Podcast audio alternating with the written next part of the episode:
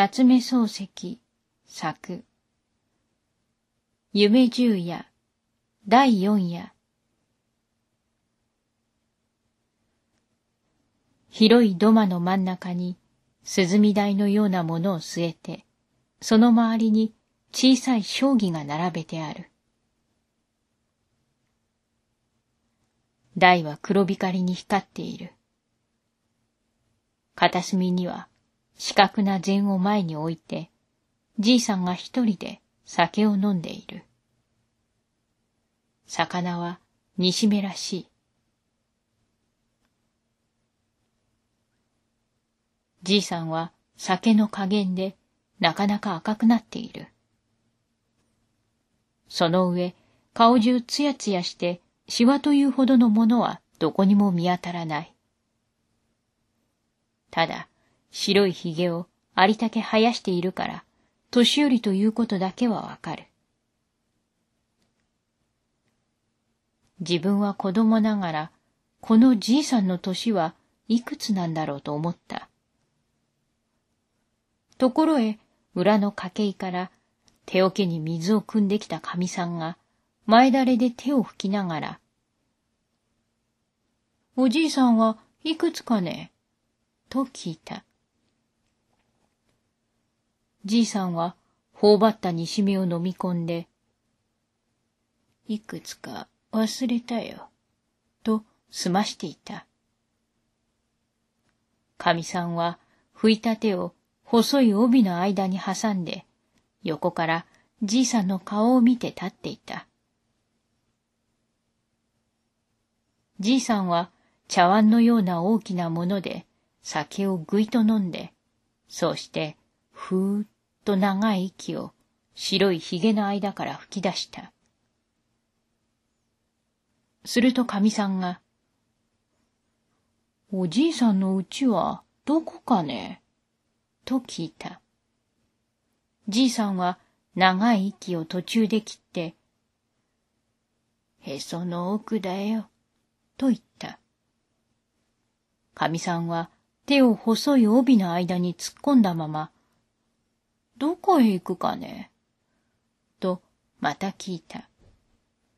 するとじいさんがまた茶碗のような大きなもので熱い酒をぐいと飲んで、前のような息をふーっと吹いて、あっちへ行くよ、と言った。まっすぐかい？と、かみさんが聞いたとき、ふーっと吹いた息が、障子を通り越して、柳の下を抜けて、河原の方へまっすぐに行った。じいさんが表へ出た。自分も後から出た。じいさんの腰に小さいひょうたんがぶら下がっている。肩から四角な箱を脇の下へ吊るしている。アサギの桃引きを履いて、アサギの袖なしを着ている。旅だけが黄色い。なんだか革で作った旅のように見えた。じいさんがまっすぐに柳の下まで来た。柳の下に子供が三四人いた。じいさんは笑いながら腰からアサギの手ぬぐいを出した。それを肝心よりのように細長く寄った。そして地びたの真ん中に置いた。それから手ぬぐいの周りに大きな丸い輪を描いた。しまいに肩にかけた箱の中から真鍮でこしらえた飴屋の笛を出した。今にその手ぬぐいが蛇になるから、見ておろう、見ておろう、と繰り返していった。子供は一生懸命に手ぬぐいを見ていた。自分も見ていた。見ておろう、見ておろう、よいか、と言いながら、じいさんが笛を吹いて輪の上をぐるぐる回り出した。自分は手ぬぐいばかり見ていた。けれども手ぬぐいは一向動かなかった。じいさんは笛をピーピー吹いた。そして輪の上を何遍も回った。わらじをつま立てるように、抜き足をするように、手ぬぐいに遠慮するように回った。怖そうにも見えた。面白そうにもあった。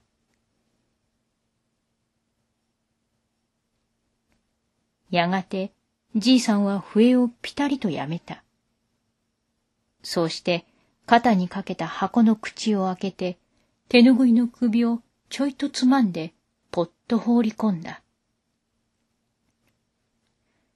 こうしておくと、箱の中で蛇になる。今に見せてやる。今に見せてやる。と言いながら、じいさんがまっすぐに歩き出した。柳の下を抜けて、細い道をまっすぐに降りていった。自分は蛇が見たいから細い道をどこまでもついていった。じいさんは時々、今になる、と言ったり、蛇になる、と言ったりして歩いてゆく。しまいには、今になる、蛇になる、きっとなる、笛がなる。と歌いながら、とうとう川の岸へ出た。橋も船もないから、ここで休んで、箱の中の蛇を見せるだろうと思っていると、じいさんはザブザブ川の中へ入り出した。はじめは膝ぐらいの深さであったが、だんだん腰から胸の方まで水に浸かって見えなくなる。それでもじいさんは、深くなる、夜になる、まっすぐになる、と歌いながらどこまでもまっすぐに歩いていった。そして髭も顔も頭も頭巾もまるで見えなくなってしまった。自分はじいさんが向こう岸へ上がった時に蛇を見せるだろうと思って足のなるところに立ってたった一人いつまでも待っていた。けれどもじいさんはとうとう上がってこなかった。